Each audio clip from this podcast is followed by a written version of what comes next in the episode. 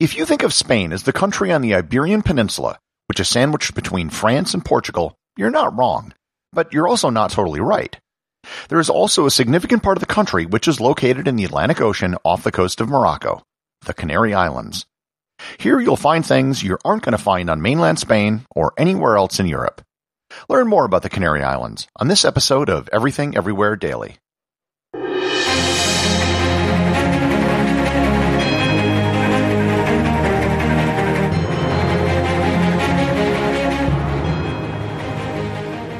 This episode is sponsored by the Tourist Office of Spain. Did you know that Spain gets the second largest number of visitors of any country in the world? In 2019, over 83 million people visited Spain. That means no matter what you want to do or where you want to go, Spain has one of the best infrastructures for tourism in the world. They have direct flights from dozens of countries. They have a wide range of accommodations from hostels to five-star luxury resorts. They also have high-speed trains, which can take you from Madrid to Barcelona in only 2 hours and 45 minutes. You can start researching your dream trip to Spain today by visiting Spain.info, where you can get everything you need to know to plan your Spanish adventure. Any discussion of the Canary Islands should start with the name. The Canary Islands are not named after canary birds. There are no canaries in the Canary Islands. The name actually comes from Latin. The Romans called the islands Canariae Insulae, which means the islands of the dogs. Legend has it that King Juba II of Mauritania, which was an ancient kingdom that encompassed much of northwest Africa, sent an expedition to the islands where they found a whole lot of dogs, and hence got its name. The problem is, there has never been any evidence found of dogs being on the islands, or any explanation of how they might have gotten there. What they probably saw were seals, in particular monk seals, which did inhabit the islands in antiquity. So to summarize, the Canary Islands are not named after birds, but rather dogs, which were probably really just seals. The islands themselves are volcanic islands. Their creation is very similar to other island chains, such as the Hawaiian Islands and the Galapagos Islands. They were created from a hot spot in the Earth's mantle which poked through the crust. As the tectonic plate moved over the hot spot, a chain of islands was created. To that extent, the Canary Islands really are sort of like Spain's version of Hawaii. There are seven major populated islands in the Canaries. They are going from west to east El Hierro, La Palma, La Gomera, Tenerife, Gran Canaria, Fuerteventura, and Lanzarote. And personally, I've been to six of the seven, only missing El Hierro. The history of the islands is rather odd. They were known to almost every civilization around the Mediterranean the island of Fuerteventura is just barely visible from the coast of modern-day Morocco. While most ancient peoples didn't particularly like sailing in the open ocean, sailing approximately 100 kilometers from shore, while it's still visible, is something most seafaring cultures like the Phoenicians and the Romans could easily do. However, there wasn't really any strategic value to the islands back then.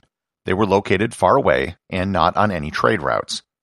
Islands like Majorca, Malta, or Cyprus were in the middle of the Mediterranean and were important to the cities located on the coast.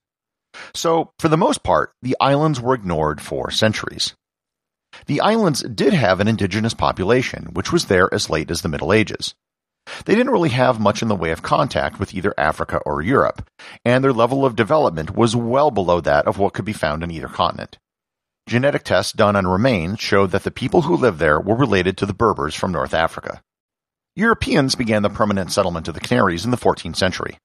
There were visits by Spanish, Portuguese, Italian, and French vessels on and off, some of which ended up establishing small settlements.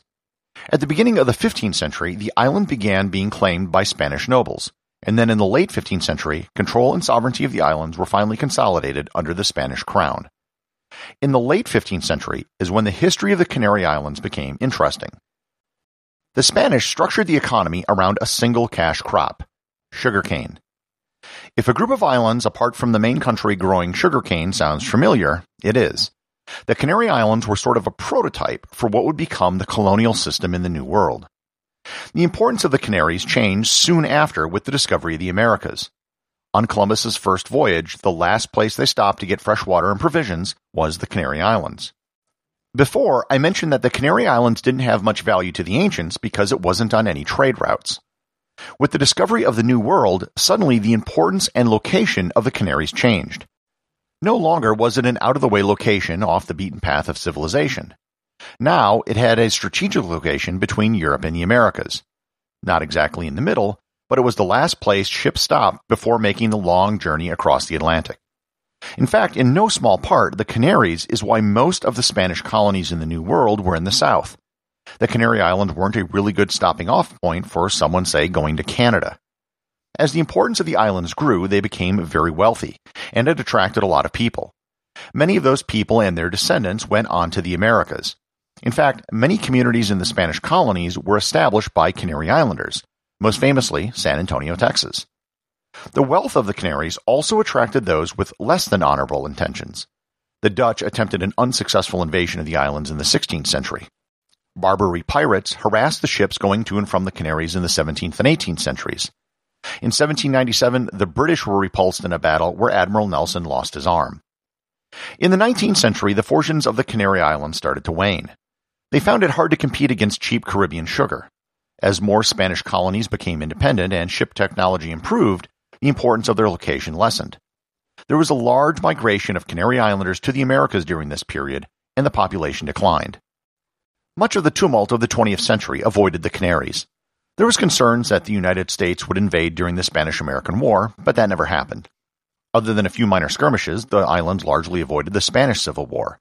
It also avoided any action in World War II. As a fully integral part of Spain, the fortunes of the Canary Islands grew with the advent of the Schengen zone and the European Union. It turns out the Canaries are the southernmost parts of the EU where Europeans can travel without a passport and use the euro. The Canaries have exploded as a tourist destination, especially during the long dark European winters.